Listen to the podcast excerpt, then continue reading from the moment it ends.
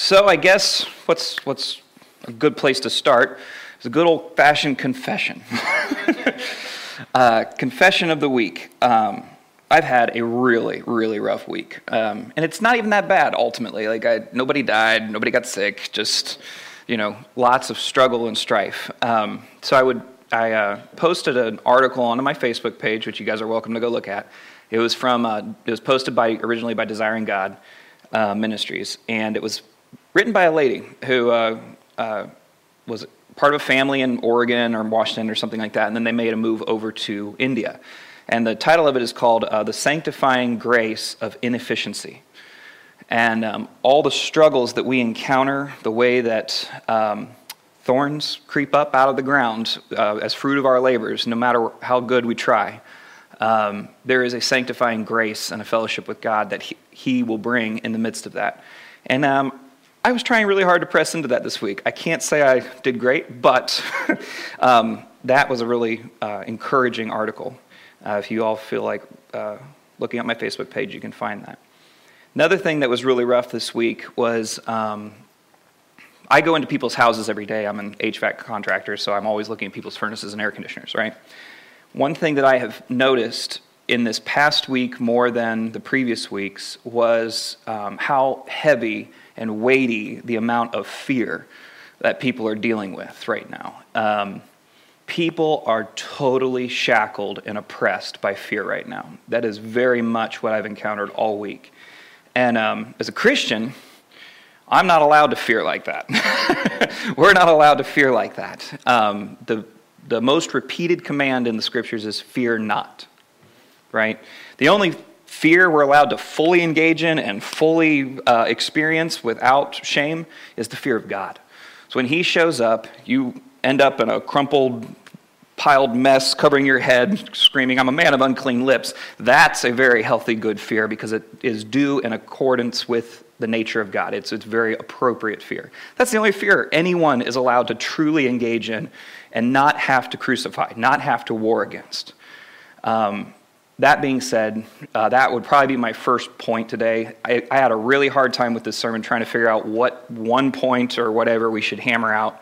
I have four. So that's the first one is the fear. Um, and we need to pray as though it is a spiritual war for the heart and the soul of our nation, of our communities, and so forth. It is a fearful time for a lot of people. And as Christians, we have the solution. Perfect love casts out fear.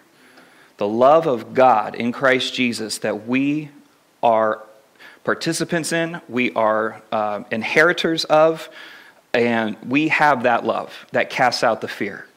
Um, and that is a blessing we can give to the nations right now and to set the captives free. They are shackled, they are oppressed, and they are fearful. That, is a, that would be a wonderful work uh, to engage in, not just in prayer, but in practical ways of um, people are scared to go out, people are scared to do this or that. Being able to serve in this time, casting out fear and destroying that, and trying to be sensitive to that fear in the sense of not yielding to it, but being gracious to the people that are suffering under that. That is a terrible weight. I have experienced it all week with the people that I've been going into their houses with. Um, may we consider how God would uh, call us to minister to that very real need right now. Um, the other three topics today are going to be repentance, um, reaping what you sow, and the law of uh, reciprocity, excuse me, and humbling ourselves. I couldn't figure out which one to go after. Um, they kept me up all night, all three of them, so I'm just going to go ahead and rapid fire, try to get through all this. I do encourage you to have a pen and pencil or pen and paper handy because um, I'm going to be throwing out a lot of scriptures that it may not be able, you may not be able to keep up. Um, so just try to write them down. That way, in the event something strikes your interest, you can try to um, follow up with that this week. So when it comes to repentance, I went ahead and did what all good men of God do. I plagiarized severely one of Greg's sermons. um, all good men of God are good at plagiarization because there's nothing new under the sun. Um, and uh, uh, wisdom of God never changes. So you're always going to be repeating the wisdom of God. Doesn't matter who wrote it down first. Um, so I took this from, and you can find this and follow along if you were watching from the, um, the podcast or the, the live stream, excuse me. Uh, you can find this on the website, uh, well, under Biblical Vocabulary Series uh, Repentance. And I believe if there's outlines or whatever, we may not have outlines for everybody. We could probably try to send that out or post it with this video. Um, but that's what it came from eight critical components concerning uh, repentance. Uh, so I'll just kind of cover not all eight, but actually just highlight the last three in this uh, outline, which I know you don't have, but perhaps you can find it later and we'll hopefully make it available. Um, repentance in the Greek is met- metanoia. It, it is literally defined as a compunction for guilt, reformation, reversal of decision. It's taken from the verb to think differently afterwards, to reconsider. To think differently afterwards or to reconsider. So that's what repentance means, literally. Uh, but practically, what does it look like in the life of a Christian? Um, the three aspects, and this is not exhaustive by any means, but it's just the three that I'm going to highlight for today's purposes. Repentance is an ongoing daily foundation of the Christian life. If we think of it, um, the purposes of God in the earth are to gather a people unto himself. The Holy Spirit is always about this stuff, right? He is always uh, gathering that people, cleansing them, sanctifying them, and preparing them for the marriage supper of the Lamb, okay? If that's the overall context, the sanctification, the sanctification work of the Holy Spirit would necessitate that Christians who are sinful and repent and are cleansed and are forgiven would they would walk forward but then if they're being continually sanctified there is more and more sin that they are either becoming guilty of or that's being rooted out of their heart. So to have repentance as a daily ongoing foundation of the christian life it's a lifestyle. You have to have a mentality of it's entirely possible i'm wrong that i'm in sin and therefore i might need to be repenting at any given time as the holy spirit would give illumination or um, give correction through the people of God, through the word, and so forth. Um, that is a very fundamental concept on repentance. We have to have it in our bones that we have to be humble enough to recognize that we need to repent potentially every single day, every single moment, as the Holy Spirit would bring conviction and illumination. And repentance is a gift of the Holy Spirit, it's a gift of God, it's initiated by God, and He brings that conviction for us to bring us about into a greater maturity and sanctification. Second point that I'm going to highlight today is repentance brings forth fruit. Bearing fruit in keeping with repentance. If you'll remember my last, I think it was the last one, I focused on, last time I was up here, I focused a lot on obedience and fruit and Christian maturation that brings forth fruit. Repentance as a lifestyle will bring forth fruit. It involves a change in behavior. It'll produce these oncoming changes, both in the character and the lifestyle of the Christian, and the repentance will change one's path and therefore one's destiny. Again, I'm plagiarizing severely, so it'll all be on the outline almost verbatim to this. but that's the point is repentance will change us, and therefore there will be good fruit that comes from godly repentance. Third point repentance is not just from, but most importantly, toward. What do we mean by that? In repentance, um, you're convicted of sin generally you'll find yourself holding on to that sin. It'll be a pride, it'll be a, uh, a, a, bitterness or an offense, it'll be a uh, maybe a, a besetting sin, something that's been with you for many years that you've never really fully conquered, but you have an affection for it nonetheless. You have a, it's a familiarity with it. Repentance is being convicted that this is sin and then releasing it that is repentance in its first step. The next step is you have to do a 180 and go away from it. But you're not just randomly going away from it, you're releasing the sin in order to turn around and lay hold of God and then be led by the Spirit out of that situation. Distance being put behind you and the sin. That is true biblical repentance. It is not just laying it down and standing still. It is quite actively going the other direction by clinging to God and becoming more dependent on His grace, on His work, on His Spirit's leading, and submitted to His word. That is a very helpful, I think, um, picture of what repentance really looks like. It changes our central focus from the thing that kills us to the one who gives us life. It changes our heart. It returns us to the first love that we would have as Christians. And again, it's not just the initial thing of salvation. If this is a daily ongoing lifestyle, we would therefore potentially have drifted from our first love, that first, the one who first called us. And we have to return to that. Repentance is therefore falling back in love with Christ for the first time or again and again and again as the need arises. So, I'm going to rapid fire a couple of the scriptures that are on that outline and just kind of I may not do all of these, but of course, uh, Daniel Williams, the last time he was up, uh, focused on Matthew 3 2. I don't know if that was the exact reference, but it's everywhere in the Gospels. Repent, for the kingdom of heaven is at hand. It's a commandment, therefore. Matthew 3 6 through 10. And they were being baptized by him in the Jordan River as they confessed their sins.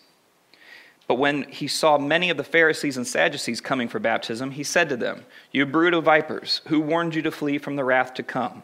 Therefore, bear fruit in keeping with repentance. And do not suppose that you can say to yourselves, We have Abraham for our father. For I say to you that these stone, from these stones God is able to raise up children to Abraham. The axe is already laid to the root of the trees. Therefore, every tree that does not bear good fruit is cut down and thrown into the fire. Luke 15, 7. I tell you that in the same way, there will be more joy in heaven over one sinner who repents than over 99 righteous persons who need no repentance. Luke 24, 47. And that repentance for forgiveness of sins would be proclaimed in his name to all the nations, beginning from Jerusalem. Acts 2. 37 through 40. Now, when they heard this, they were pierced to the heart and said to Peter and the rest of the apostles, Brethren, what shall we do?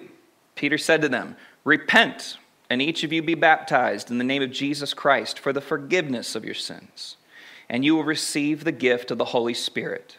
For the promise is for you and your children, and for all who are afar off, as many as the Lord our God will call to himself. And with many other words he solemnly testified and kept on exhorting them, saying, and be saved from this perverse generation. Acts 3 19 through 21. Therefore, repent and return, so that your sins may be wiped away, in order that times of refreshing may come from the presence of the Lord, and that he may send Jesus, the Christ, appointed for you, whom heaven must receive until the period of restoration of all things.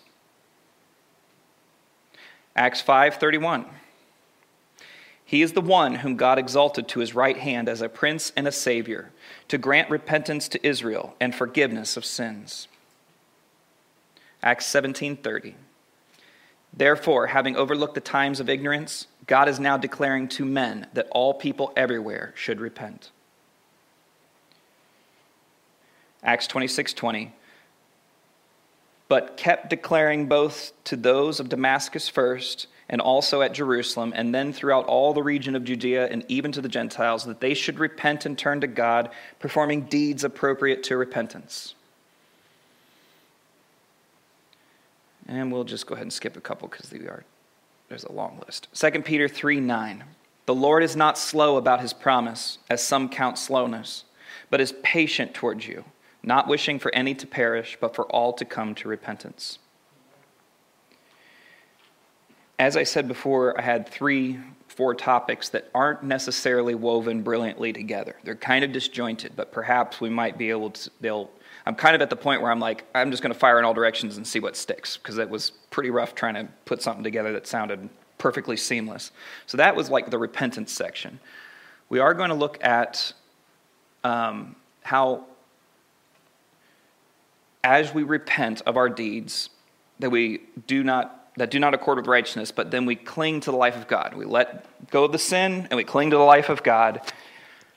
What does it look like when we cling to the life of God? What is the lifestyle? What are the things that go on in the Christian life? Um, there are two passages 2 Timothy 2 and Galatians 5 and 6. Now, these are going to be a little bit longer readings, but I want you to write them down. 2 Timothy 2 14 through 26, Galatians 5, starting in verse 13 going all the way to the end of chapter 6. Um, this will be in the section about reaping what you sow. Verse 14 Remind them of these things and charge them before God not to quarrel about words, which does no good, but only ruins the hearers. Do your best to present yourself to God as one approved, a worker who has no need to be ashamed, rightly handling the word of truth. But avoid irreverent babble, for it will lead people into more and more ungodliness. And their talk will spread like gangrene. Among them are Hymenaeus and Philetus, who have swerved from the truth, saying that the resurrection has already happened. They are upsetting the faith of some. But God's firm foundation stands, bearing this seal The Lord knows those who are his. And let everyone who names the name of the Lord depart from iniquity. Kind of like repenting. Now, in a great house, there are not only vessels of gold and silver, but also of wood and clay, some for honorable use, some for dishonorable. Therefore, if anyone cleanses himself from what is dishonorable, he will be a vessel for honorable use, set apart as holy, useful to the master of the house, ready for every good work. So flee youthful passions and pursue righteousness, faith, love, and peace, along with those who call on the Lord from a pure heart have nothing to do with foolish, ignorant controversies. You know that they breed quarrels. And the Lord's servant must not be quarrelsome, but kind to everyone, able to teach, patiently enduring evil, correcting his opponents with gentleness. God may perhaps grant them repentance, leading to a knowledge of the truth, and they may come to their senses and escape from the snare of the devil after being captured by him to do his will. All right, Galatians 5:13. For you were called to freedom, brothers. Only do not use your freedom as an opportunity for the flesh, but through love serve one another. For the whole law is fulfilled in one word you shall love your neighbor as yourself. But if you bite and devour one another, watch out that you are not consumed by one another. But I say, walk by the Spirit, and you will not gratify the desires of the flesh. For the desires of the flesh are against the Spirit, and the desires of the Spirit are against the flesh. For these are opposed to each other, to keep you from doing the things you want to do. But if you are led by the Spirit, you are not under the law. Now, the works of the flesh are evident sexual immorality, impurity, sensuality, idolatry, sorcery, enmity, strife, jealousy, fits of anger, rivalries, dissensions, divisions, envy, drunkenness, orgies, and all things like these. I warn you, as I warned you before that those who do such things will not inherit the kingdom of God. But the fruit of the Spirit is love, joy, peace, patience, kindness, goodness, faithfulness, gentleness, self control. Against such things there is no law. And those who belong to Christ Jesus have crucified the flesh with its passions and desires. If we live by the Spirit, let us also keep in step with the Spirit. Let us not become conceited, provoking one another, envying one another. Chapter 6. Brothers, if anyone is caught in any trespass or transgression, excuse me, you who are spiritual should restore him in a spirit of gentleness. Keep watch on yourself, lest you too be tempted. Bear one another's burdens, and so fulfill the law of Christ. For if anyone thinks he is something when he is nothing, he deceives himself. But let each one test his own work, and then his reason to boast will be in himself alone and not in his neighbor for each will have to bear his own load. Let the one who has taught the word share all good things with the one who teaches. Do not be deceived. God is not mocked. For whatever one sows, that will he also reap. For the one who sows to his own flesh will from the flesh reap corruption. But the one who sows to the Spirit will from the Spirit reap eternal life. And let us not grow weary of doing good, for in due season we will reap, if we do not give up. So then, As we have opportunity, let us do good to everyone, and especially to those who are of the household of faith. See with what large letters I am writing to you with my own hand. It is those who want to make a good showing in the flesh who would force you to be circumcised, and only in order that they may not be persecuted for the cross of Christ. For even those who are circumcised do not themselves keep the law, but they desire to have you circumcised that they may boast in your flesh. But far be it from me to boast except in the cross of our Lord Jesus Christ, by which the world has been crucified to me, and I to the world. For neither circumcision counts for anything nor uncircumcision, but a new creation. And as for all who walk by this rule, peace and mercy be unto them, and upon the Israel of God. From now on, let no one cause me trouble, for I bear on my body the marks of Jesus. The grace of our Lord Jesus Christ be with your spirit, brothers. Amen. We'll talk more about reaping and sowing, but I wanted to put a little bit of a sidebar in here. Um, this is an off topic comment. The reason I read to the end of the chapter was that phrase in verse 16, this rule. As for those who walk by this rule. When I read that at first, I didn't recognize it, I didn't remember it. Because um, I think we get most of our theology topics from the, the bulk of five and six. You know, that's where we generally camp out. We don't always read to the end of the chapter. So I did, it didn't uh, ping in my memory. So I was like, okay, this rule, that means this law, right? No, that is not this law. Um, the word rule in this one is the Greek word kanon, which means area of influence, uh, where we get the word canon, so like the authoritative canon of Scripture, this kanon. Um, it means area of influence, but it's also regularly translated as sphere in uh, 2 Corinthians 10, verses 13, 15, and 16. Um, and that's the um, area of scripture where Paul defends his ministry to the Corinthians, that he stayed within his scope, or his, the, the sphere of influence, his kanon, that God had apportioned to him within the Corinthian church. And as they increased in faith, so, his, so the kanon actually increased. His area of influence increased as they grew in the Lord. Um, he's defending that, and that he didn't try to build on someone else's works and so forth. So that passage in 2 Corinthians 10 and this portion the rule of uh, Galatians 6.16, those are the only times that word is utilized in the New Testament. Um, and I tried to find variants of that word. If I'm missing it, I'm sorry, but I couldn't find any variants. So it was literally those four usages of that word um, in the Greek New Testament. So that was actually pretty uh, concrete. So why I found that interesting is because I think it has a direct application to a topic we talk a lot about called spiritual authority. Um, recognizing that spiritual authority is first off delegated by God, it's apportioned. Um, uh, the, the, the person or the individual who is delegated authority of God is apportioned a sphere of influence, a kanon, and the metron or measure of that kanon is such that um, it is their responsibility and it is wise to discern that scope, wise to discern the boundaries and the sphere of authority that you've actually been entrusted with. Um, so we talk a lot about spiritual authority. I had never seen that in that passage before, nor did I understand it. So I just, as Greg says, no extra charge. um, back to reaping and sowing. Sorry, that was my big uh, sidebar.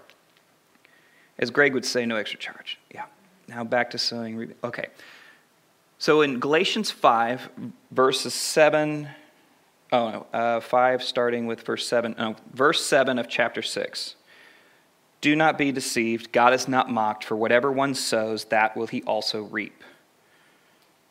And I totally just took myself out there. Okay. For the one who sows to his own flesh will from the flesh reap corruption, but the one who sows to the Spirit will from the Spirit reap eternal life.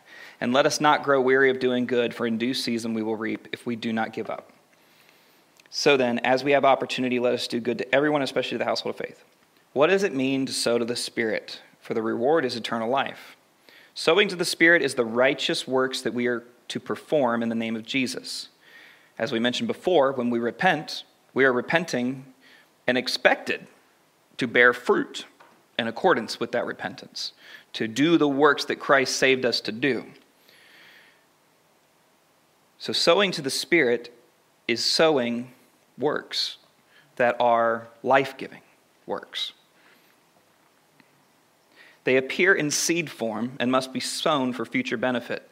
It is not an immediate type. Sometimes is very powerful and immediate, but a lot of times you're sowing and sowing and sowing and sowing and pouring out and pouring out and pouring out, doing good to the household of faith, trying to bless everyone around you potentially, hopefully, um, to the degree that you don't necessarily see what God's doing with that, with those labors of love, of grace, of compassion, of mercy, of um, just overall just communication of blessing.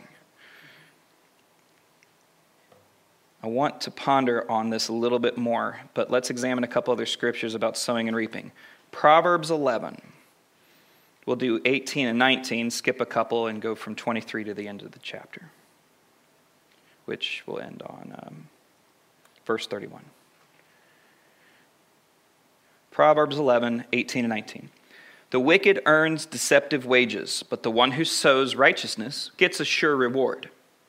Whoever is steadfast in righteousness will live, but he who purif- or pursues evil will die. Be assured, an evil person will not go unpunished, but the offspring of the righteous will be delivered. Skipping down to 23. The desire of the righteous ends only in good the expectation of the wicked in wrath. One gives freely, yet grows all the richer. Another withholds what he should give and only suffers want. Whoever brings blessing, um, sorry, will be enriched, and one who waters will himself be watered. The people curse him who holds back grain, but a blessing is on the head of him who sells it. Whoever diligently seeks good seeks favor but evil comes to him who searches for it. Whoever trusts in his riches will fall, but the righteous will flourish like a green leaf. Whoever troubles his own household will inherit the wind, and the fool will be servant to the wise of heart. The fruit of the righteous is a tree of life, and whoever captures souls is wise. If the righteous is repaid on earth, how much more the wicked and the sinner? Pretty easy to see the principle at work in these proverbs. You reap what you sow. Righteous deeds to life, unrighteous deeds to death and destruction. Jesus says in Luke 6 37 and 38 Judge not, and you will not be judged. Condemn not, and you will not be condemned. Forgive, and you will be forgiven. Give, and it will be given to you. Good measure pressed down, shaken together, running over, will be put into your lap. For with the measure you use, it will be measured back to you. This is what's called the law of reciprocity, biblically defined. There are a lot of worldly ways of understanding that, so if you do law of reciprocity into Google, there's all kinds of things you'll find. But this is the proof text, if you will, in the scripture of the definition of the law of reciprocity as God has ordained it. There are a lot of worldly ways, so be careful of that. But these two principles, sowing and reaping, law of reciprocity, basically, you get back what you put in. Every man is subject to them because they are woven into the very fabric of reality and nature as expressions of the nature of God in his created order.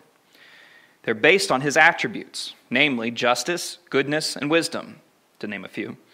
This created order is established by him who is just, good, and wise we are able to see quite clearly these invisible attributes of God declared forth from within the natural order by observing this seemingly agricultural principle of you reap what you sow. This principle is set forth in Genesis 1 11 to 12. And God said, Let the earth sprout forth vegetation, plants yielding seed, and fruit trees bearing fruit, in which is their seed, each according to its kind on the earth. And it was so. The earth brought forth vegetation, plants yielding seed according to their own kinds, and trees bearing fruit in which is their seed, each according to its kind. And God saw that it was good. Jesus enumerated the same principle in the Sermon on the Mount in Matthew 7, verse 16 through 23. Sorry about all these scriptures. I told you, rapid fire today. you will recognize them by their fruits. Are grapes gathered from thorn bushes? Or are grapes gathered from thorn bushes or figs from thistles? So every healthy tree bears good fruit, but the diseased tree bears bad fruit. A healthy tree cannot bear bad fruit, nor can a diseased tree bear good fruit. Every tree that does not bear good fruit is cut down and thrown into the fire. Thus you will recognize them by their fruits. Not everyone who says to me, Lord, Lord, will enter the kingdom of heaven, but the one who does the will of my Father who is in heaven. On that day, many will say to me, Lord, Lord, did we not prophesy in your name and cast out demons in your name and do mighty, many mighty works in your name? And then will I declare to them, I never knew you. Depart from me, you workers of lawlessness. God has arranged the natural order to utilize and declare, to, to express the mysteries of God. From images of seed going into the ground, dying, to coming forth, bearing fruit 60, 100 fold of what the one seed did, is an image of the resurrection. It's the image of the death of Christ and the resurrection and new creation that comes from it. This is, we witness this every single year all throughout time. As long as the earth's going on, as long as the sun's still shining the rain's still coming, we're going to see this declaration of resurrection life woven into the nature of the agriculture and the nature around us. It's really cool. And we have to observe that because that's how the scripture, that's how Jesus utilizes analogy, natural order, parable, if you will, to express and declare the true kingdom of God.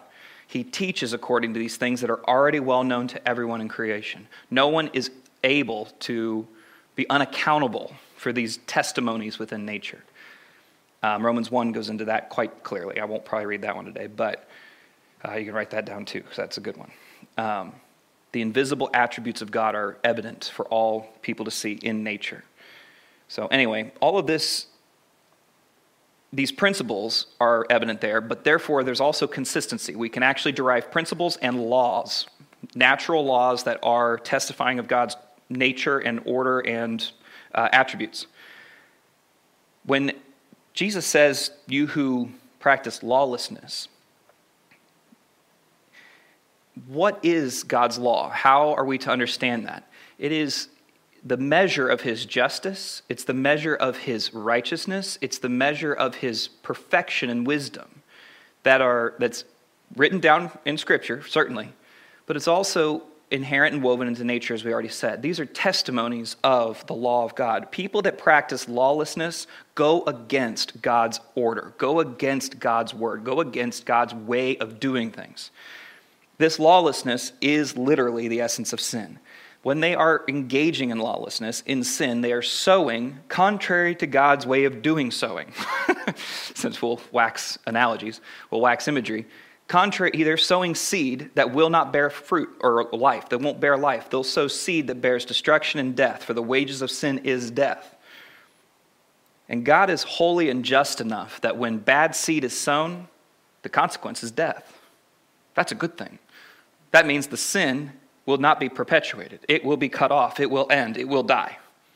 Problem is, all of creation and us are wrapped up in this dying. We're all subject to sin.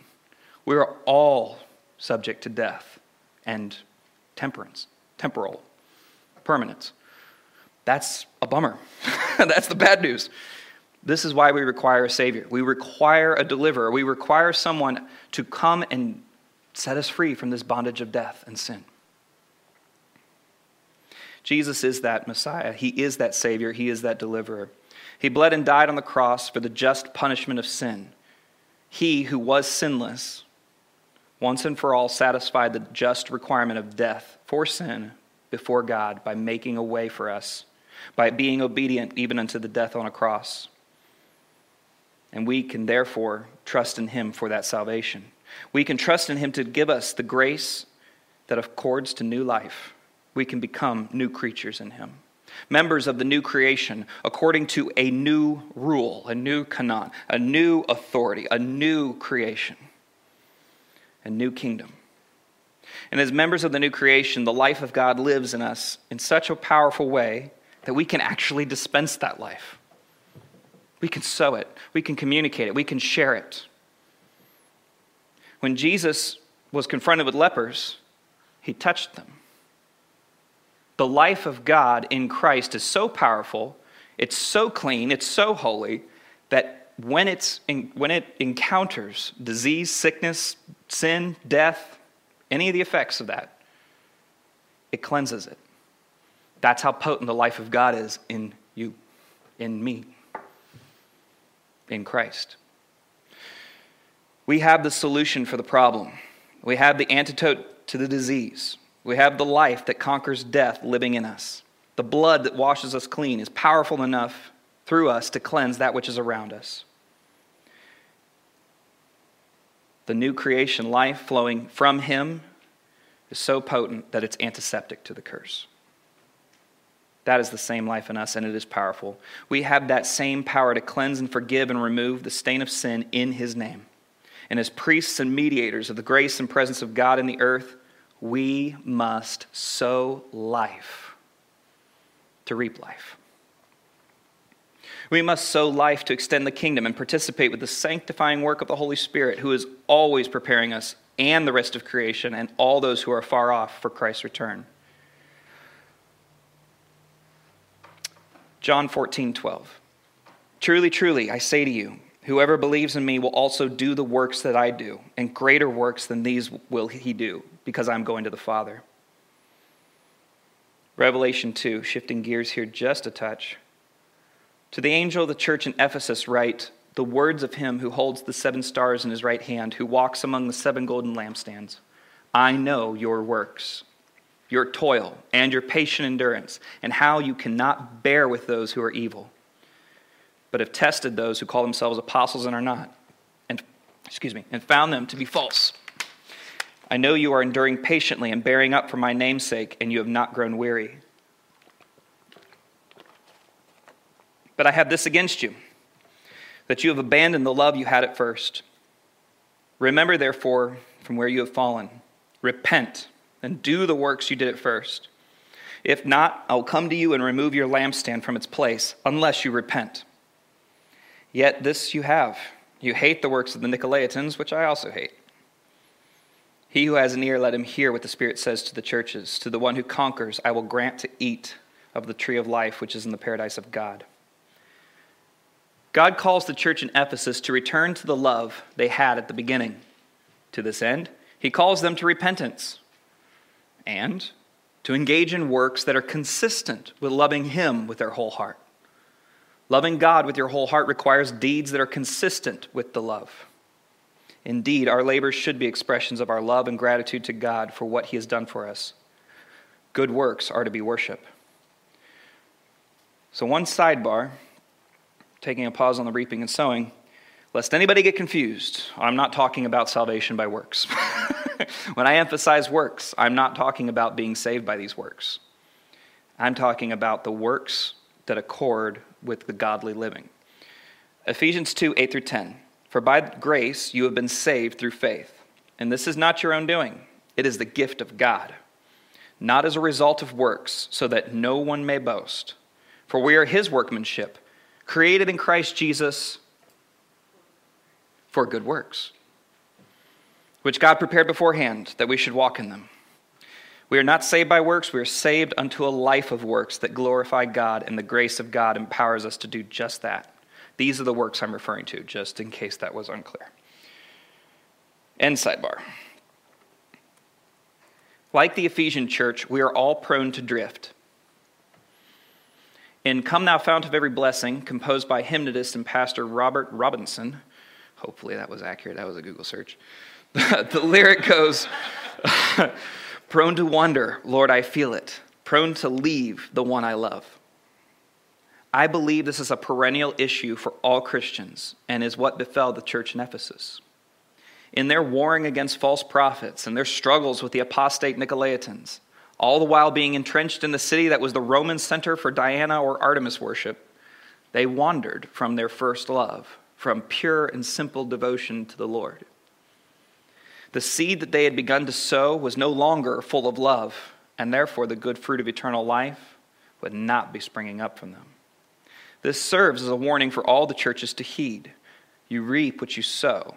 Sow good works from a heart of love for God.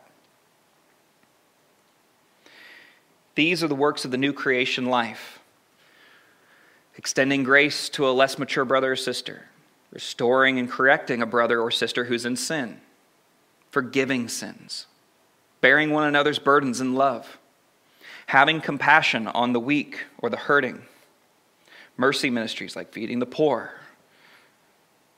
standing in the gap for the less fortunate or oppressed, hosting a Bible study in your home, teaching someone how to manage money or hold down a job, etc., etc., etc. All of these labors or works have princ- uh, spiritual import and please the heart of God and contribute to life and the removal of the curse and the effect of sin when engaged in from a heart of loving service. This is sowing towards the Spirit. So, what are the works that sow to the flesh? We already read them in Galatians 5. But now the works of the flesh are evident sexual immorality, impurity, sensuality, idolatry, sorcery, enmity, strife, so on and so forth. We all know them. He warns, but if you bite and devour one another, watch out that you are not consumed by one another. When we sow in this direction, we contribute to the already present decay. We have not operated redemptively. Therefore, we must repent and change the ways we act and think. We must humble ourselves so that the grace of God may come near and alter the way we respond in an argument, the way we flare up in anger when adversity strikes, the way we complain about our boss or the weather or our roommate or spouse. We must find ourselves sowing life by appropriating the grace of God in His Word, Spirit, and church to crucify the flesh and therefore dispense the life that He has indeed imbued us to reconcile hearts to Him. Hebrews 4 14 through 16. Since we have a great high priest who has passed through the heavens, Jesus, the Son of God, let us hold fast our confession. For we do not have a high priest who is unable to sympathize with our weaknesses, but one who in every respect has been tempted as we are, yet without sin. Let us then with confidence draw near to the throne of grace that we may receive mercy and find grace to help in time of need. Deuteronomy 8 2. And you shall remember the whole way that the Lord your God has led you these 40 years in the wilderness, that he might humble you, testing you to know what is in your heart, whether you would keep his commandments or not. 2 Samuel 22. With the merciful, you show yourself merciful with the blameless man, you show yourself blameless. With the purified, you deal purely. And with the crooked, you make yourself seem torturous. You save a humble people, but your eyes are on the haughty to bring them down. Psalm 25 9. He leads the humble in what is right and teaches the humble his way. Psalm 149. Praise the Lord. Sing to the Lord a new song, his praise in the assembly of the godly. Let Israel be glad in his maker. Let the children of Zion rejoice in their king. Let them praise his name with dancing, making melody to him with tambourine and lyre. For the Lord takes pleasure in his people. He adorns the humble with salvation. Let the godly exult in glory. Let them sing for joy on their beds. Let the high praises of God be in their throats and two edged swords in their hands, to execute vengeance on the nations and punishments on the peoples, to bind their kings with chains and their nobles with fetters of iron, to execute on them all the judgment written. This is honor for all his godly ones. Praise the Lord. Isaiah 66, 1 and 2. Thus says the Lord. Heaven is my front throne, and the earth is my footstool. What is the house that you would build for me? And what is the place of my rest? All these things my hand has made, and so all these things came to be, declares the Lord. But this is the one to whom I will look, he who is humble and contrite in spirit and trembles at my word. Matthew 18, 1, and 1 through 4. At that time, the disciples came to Jesus, saying, Who is the greatest in the kingdom of heaven? And calling to him a child, he put him in the midst of them and said, Truly I say to you, unless you turn and become like children, you will never enter the kingdom of heaven. Whoever humbles himself like this child is the greatest in the kingdom of heaven. 1 Peter 5, verse 5 through 11. Likewise, you who are younger, be subject to the elders. Clothe yourselves, all of you, with humility toward one another. For God opposes the proud, but gives grace to the humble. Humble yourselves, therefore, under the mighty hand of God, so that at the appropriate time he may exalt you, casting all your anxieties on him, because he cares for you. Be sober minded, be watchful. Your adversary, the devil, prowls around like a roaring lion, seeking someone to devour. Resist him, firm in your faith, knowing that the same kinds of suffering are being experienced by your brotherhood throughout the world. And after you have suffered a little while, the God of all grace, who has called you to his eternal glory in Christ, will himself restore, confirm, strengthen, and establish you. To him be the, the dominion forever and ever. Amen. May we find ourselves approaching this Sunday morning the Lord humbly ascending his mountain repenting of all of our dead works, repenting of the works and the deeds of the flesh, and asking for the seed of life for sowing. May we come to him for that supply, that we would be able to bless the nations, extend his kingdom, and share his life with this broken and hurting world. Let's just pray. God, we love you, and we need you desperately. We would desire to leave behind the things that so easily ensnare us, the things that would hinder us from you, God. Send your Holy Spirit to convict us of these things today and all throughout this next week.